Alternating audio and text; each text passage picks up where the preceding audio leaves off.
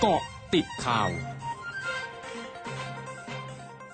เกาะติดข่าว 11 นาฬิกา 30 นาที 9 สิงหาคม 2564 รองผู้ว่าการททท ขอคนไทยร่วมเป็นเจ้าบ้านที่ดีต้อนรับนักท่องเที่ยว พร้อมถอดบทเรียนเหตุฆาตกรรมนักท่องเที่ยวในโครงการภูเก็ตแซนด์บ็อกซ์เพื่อยกระดับมาตรฐานความปลอดภัย ติดตามรายงานจากคุณอาทิตย์สมบูรณ์ทีมข่าว m c o t News FM 100.5 ค่ะ สวัสดีค่ะ คุณอาทิตย์คะ ครับผมสวัสดีครับคุณแพรัญญาครับนายธเนศเพชรสุวรรณรองผู้ว่าการการท่องเที่ยวแห่งประเทศไทยนะครับเผยผ่านขึ้นข่าว m c o t New FM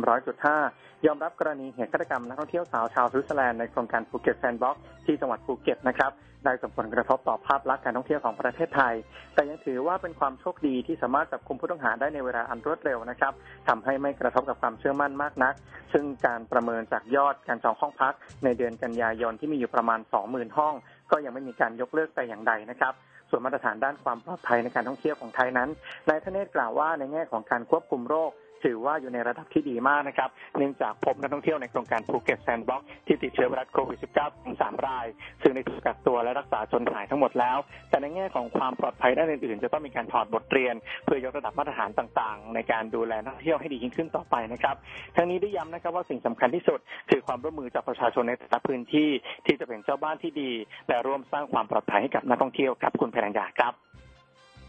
ค่ะขอบคุณค่ะ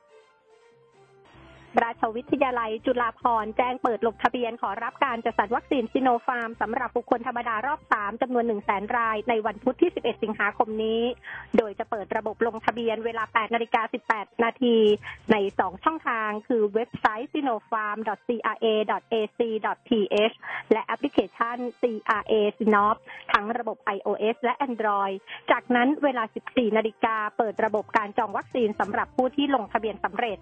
สำหรับผู้ที่ลงทะเบียนสำเร็จในรอบที่ 3 สามารถเข้าดำเนินการจองวัคซีน เลือกโรงพยาบาล เลือกวันนัดฉีด และโอนเงินให้เสร็จสิ้นได้ ตั้งแต่วันที่ 11 สิงหาคมนี้เวลา 14 นาฬิกาถึง 13 สิงหาคมนี้เวลา 18 นาฬิกา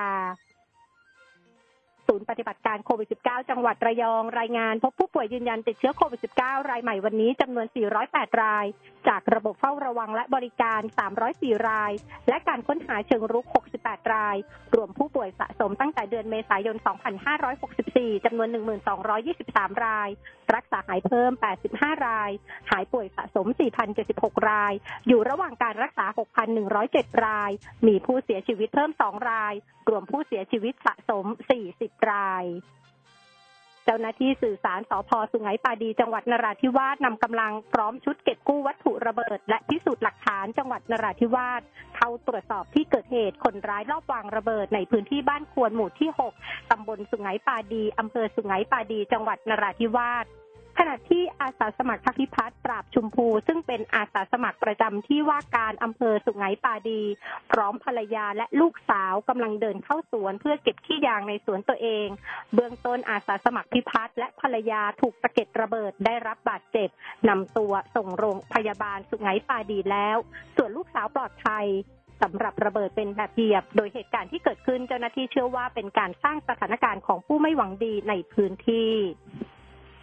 ช่วงนี้ไปเกาะติดโตเกียวโอลิมปิกเกมส์ค่ะ เกาะติดโตเกียวโอลิมปิกเกมส์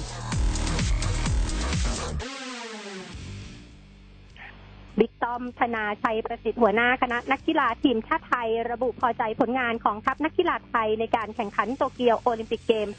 2020 เพราะด้วยเหตุปัจจัยหลายอย่างที่เกิดขึ้นทั้งการแพร่ระบาดของเชื้อโควิด -19 ทำให้นักกีฬาอีกจำนวนหนึ่งไม่สามารถแข่งขันเพื่อชิงโคต้าให้ได้มากกว่านี้ ขณะเดียวกันกีฬาความหวังของไทยอย่างยกน้ำหนัก ก็ไม่มีนักกีฬาไทยเข้าร่วมการแข่งขันในครั้งนี้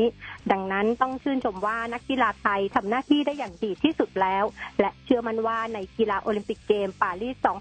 2024 นักกีฬาไทยจะทำผลงานได้มากกว่าหนึ่งเหรียญทอง สื่อญี่ปุ่นรายงานว่าลูกพีชที่ปลูกและเติบโตที่จังหวัดฟุกุชิมะทางตะวันออกเฉียงเหนือของญี่ปุ่นได้รับเสียงชื่นชมในรสชาติที่แสนอร่อย จากบรรดาชาวต่างชาติที่เดินทางมาร่วมการแข่งขันโตเกียวโอลิมปิก และเผยแพร่ไปทั่วโลกผ่านทางเครือข่ายสังคมออนไลน์ ขณะที่ผู้ที่อยู่ในจังหวัดฟุกุชิมะระบุว่าความชื่นชอบดังกล่าวเป็นผลสำคัญที่ได้จากโอลิมปิกทั้งหมดคือเกาะติดข่าวในช่วงนี้ภัยดัญญางานสถินรายงานค่ะ